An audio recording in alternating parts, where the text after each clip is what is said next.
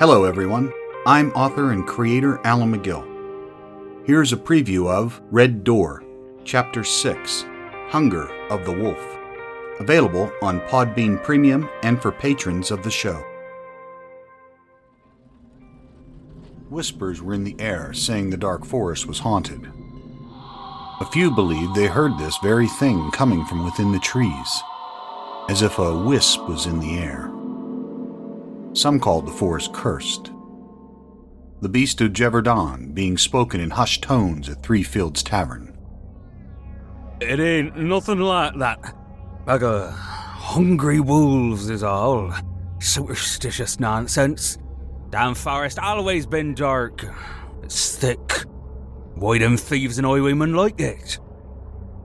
A half drunken farmer was chatting at one of the tables with some other patrons. That howling last night was strange. I heard it too. Sounded like it was coming from the castle. And then we heard it down in the valley. Must be more than one of them things. You be careful out there. These be strange times. The man grabbed his friend, dragging him off to the bar. Seth looked at Alessandra with some concern. Wasn't that one of the women William was seeing at the castle? Obere?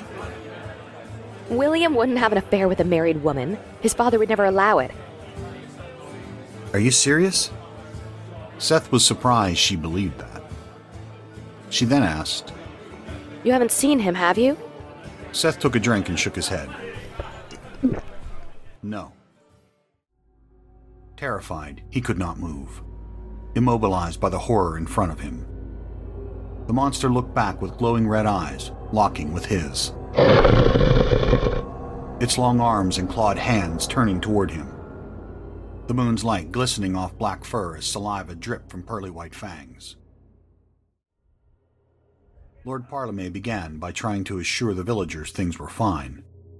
Everyone, everyone, please, stay calm. These two men have assured me they hit the Black Wolf. It ran off, probably to die in the forest as animals do. We heard howls long after these two were there. If they killed it, why were we still hearing it? Someone yelled from the back. Obviously, members of its pack. The animal that attacked our people is most likely slain. I've tasked my son with taking some men into the forest, tracking down the remaining wolves, and killing them.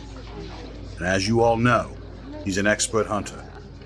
So there is nothing to worry about, Lord Parleme said. William?